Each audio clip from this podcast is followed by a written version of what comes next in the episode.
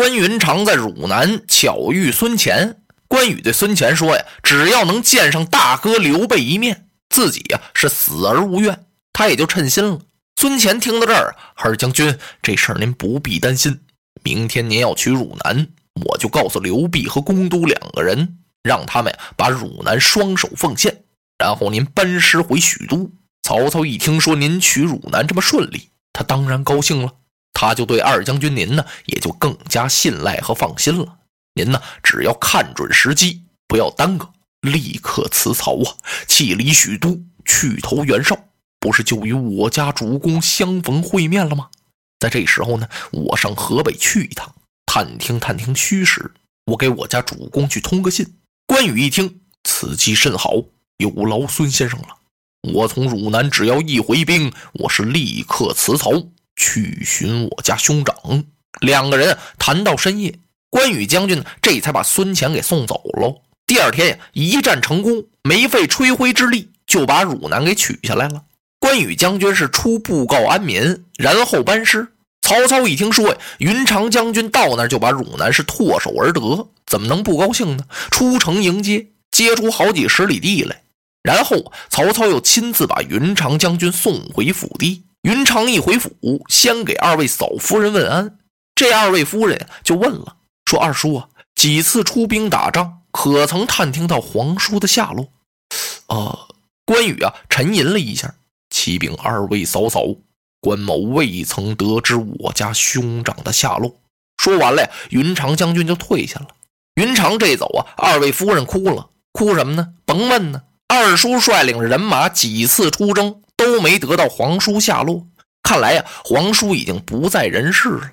二位夫人哭得悲悲切切。门外边有个老君，就跟这二位夫人说了：“夫人，您别哭了，我家关将军已经探听到皇叔的下落了，皇叔就在河北袁绍那儿呢。”这老君多嘴，这一句话呀，二位夫人当时气得就不哭了，吩咐立刻把云长将军找来。把关羽找来之后啊，二位夫人可就火了。还没跟云长将军发过这么大的脾气呢，说是皇叔待二将军你并不薄啊，你怎么这样忘其旧义呢？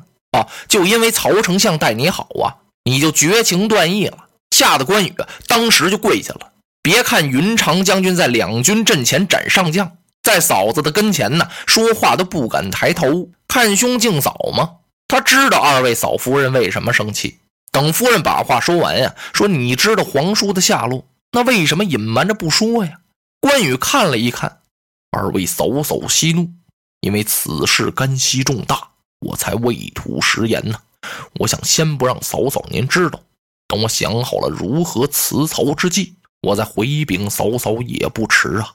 哦，二位夫人听到这儿啊，这才破涕为笑，不哭了，也不生气了，是错怪了二叔了。我望二叔以早图之，是赶快想办法呀。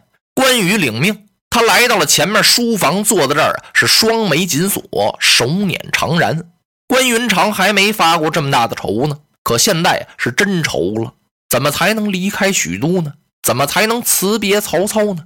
正在这时候啊，有人来禀报：“启禀将军，外面有张辽、张文远将军求见。”嗯，关羽一听，他来的好，请张辽在外边乐呵呵的进来了。哎呀，我恭喜将军，贺喜将军，文远兄长，关某喜从何来呀？啊，您还瞒着我吗？我听说呀，云长将军已经在阵前已得知了皇叔的下落，现在皇叔正在河北袁绍那里，可不知道啊，云长将军作何打算？这是个喜事儿啊！你知道你大哥在哪儿了？那么你打算怎么办呢？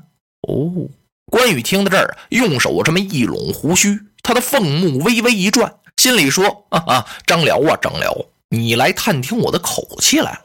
甭问，准是曹丞相让你来的，还真让关公给猜着了。感情关羽由汝南搬兵一回来，曹操就知道了。知道什么了？关云长啊，已经知道他家兄长的下落。看来呀，他要离许都去投刘备了。哎呀，这事儿可不好办了。曹操就把张辽找来了。文远，你说这事怎么办呢？看来我对待他这样。”他关羽还是要走啊！张辽想了想，丞相您别着急，我去探探他的口气。就这么来的。关羽啊，先让张辽落座。文远兄，喜你也给我到了，不错。我这次去汝南，才知道我家兄长的去处。我也不想瞒你，我要离开丞相，去投兄长，不背前言。土山三约，文远兄没忘吧？张文远呀，吸口冷气，心说这位打定了主意，感情是没法办呐。九牛二虎是夜不回呀，你想把他拽回来不容易。张辽想了想，他乐了啊，云长将军，我有一事不明，想在台前请教。休言请教二字，有话请讲当面啊。云长将军，您说您大哥刘备。和我张辽、张文远比起来，都是您的朋友，您是对我怎么个看法呢？嗯，关羽一听张辽这话问的有意思，他想了想，嗯，文远仁兄，我关某与文远仁兄乃是朋友之交，我与我家兄长刘备不单是朋友，而且我们是兄弟，还有君臣之分，怎么能这么比呢？哦，张辽这就明白了，这还是有薄有厚啊。啊，云长将军，那么您还有归刘之意吗？咦，方才我不是说了吗？土山有约，丞相已经都答应了。文远仁兄，你来的正好，不然我还想去找你呢。请你啊，向我致意于丞相，不要让丞相食言。我是收拾收拾，日内动身。张辽一听，泄了气了。啊，这趟我白来了，探听什么消息？可也倒不错，他是非走不可。我告诉丞相去吧，我。好，文远告辞。张辽回来跟曹操这么一说呀，曹操一听，哎呀，他起离了座位，倒捡着二贝，在屋里头啊，急得转了好几个圈看来呀，这关羽是留不住啊。嗯，文远呐，丞相，您看我对不起您呐。当初土山三约，我可是跟您说了，我算计您对他好一点，他就不会再走了。没想到他这非走不可呀。哦，不不不，曹操摆了摆手。文远，你别说了，这事儿不怪你，可能我带云长还有不周之处，你没有责任。这么着吧，你回去休息，不用管了，我自有留云长之计。曹操还真有办法，他刚把文远打发走啊，有人进来禀报：启禀丞相，外面云长将军求见。啊，这个曹操一听来的真快呀，这是向我辞行来了。呃啊，有了，他不是说能留下关云长吗？不是有计吗？曹操吩咐：“快把回避牌挂出去！这回避牌是什么呀？就是不见客人。”云长将军真的来辞行来了，一点都不假呀！怎么来的这么快呀？感情云长啊，刚把张辽送走，袁绍那边下书的那位陈震就来了。云长一见刘备这书信，当时就哭了。他把书信收起来，给刘备写了封回信，把陈震打发走了之后啊，带着眼泪来到曹丞相府邸辞行。到了门口一看，回避牌那挂着呢。关羽啊，当时就止步了，不能把回避牌摘下来，吧唧扔了，踹门进去吗？云长将军哪能那么办呀？人家丞相不见，那就只好回去吧。回到了自己的府下，第二天他又来，第三天他又来，一连几趟，曹操不给面见。曹操这一计和荀彧头一回给曹操出那主意，说您不让云长立功，他不就走不了了吗？跟那计策呀，那水平都差不多。这个呀，就是掩耳盗铃。反正我不见你，你就辞不了行了。云长将军没办法，见不着曹操啊，他去找张辽。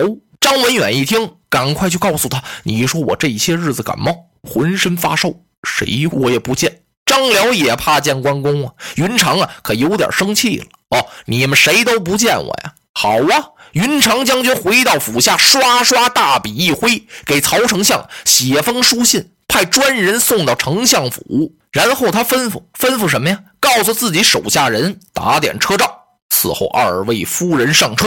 告诉马童啊，把赤兔胭脂兽给我备好，而且还告诉大家，把丞相所有赐给我的这些东西，金银一概上封条，一分钱都不许带走，都把它封起来。把汉寿亭侯的金印高高悬挂在明堂之上，就是大厅正中间儿，吊起来。随后又把曹丞相赐的那十名美女啊，单找一个僻静的院落，让他们待在这儿别动，等丞相来人接你们。然后关云长将军吩咐一声，启动车仗，赶路登城，自己骑上赤兔胭脂兽，倒提青龙大刀，一共带着二十几个人，是直奔许都的北门。守门的门领官一看云长将军来了，这上哪儿去呀？一看还带着行李，还有车仗。这门官想给拦住，云长往前一带马，右手提刀，左手一捻长髯，沉吟一声：“。”那位门官一看呀，啊不不不，吓得一激灵，赶快往旁边一闪，是拱手让路。咕噜噜噜噜噜，车仗出去了，马也出了城了。云长将军吩咐，告诉车夫把车辆推上官道。你们呀，先在前面走着，我在后面是保护车辆，以防丞相派兵追赶。感情云长将军刚刚出北关，探视的飞奔相府，大喊一声“报”，这声啊是从脖子后边出来的，哇！把曹丞相吓了一哆嗦。哦，报上来，您看这儿有书信一封，把云长将军的书信往上一递。曹丞相接信在手，一看，噔噔退两步，扑通坐椅子上了，自言自语啊，说了一句话：“嘿嘿，云长去矣。”报报上来，云长将军挂印封金而去。哎哎，知道了啊。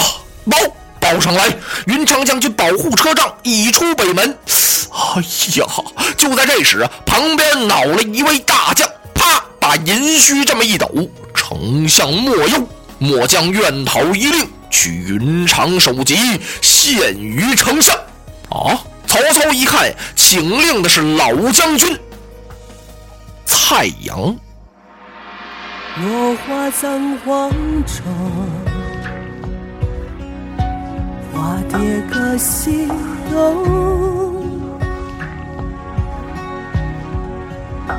千年之后的我，重复着相同的梦。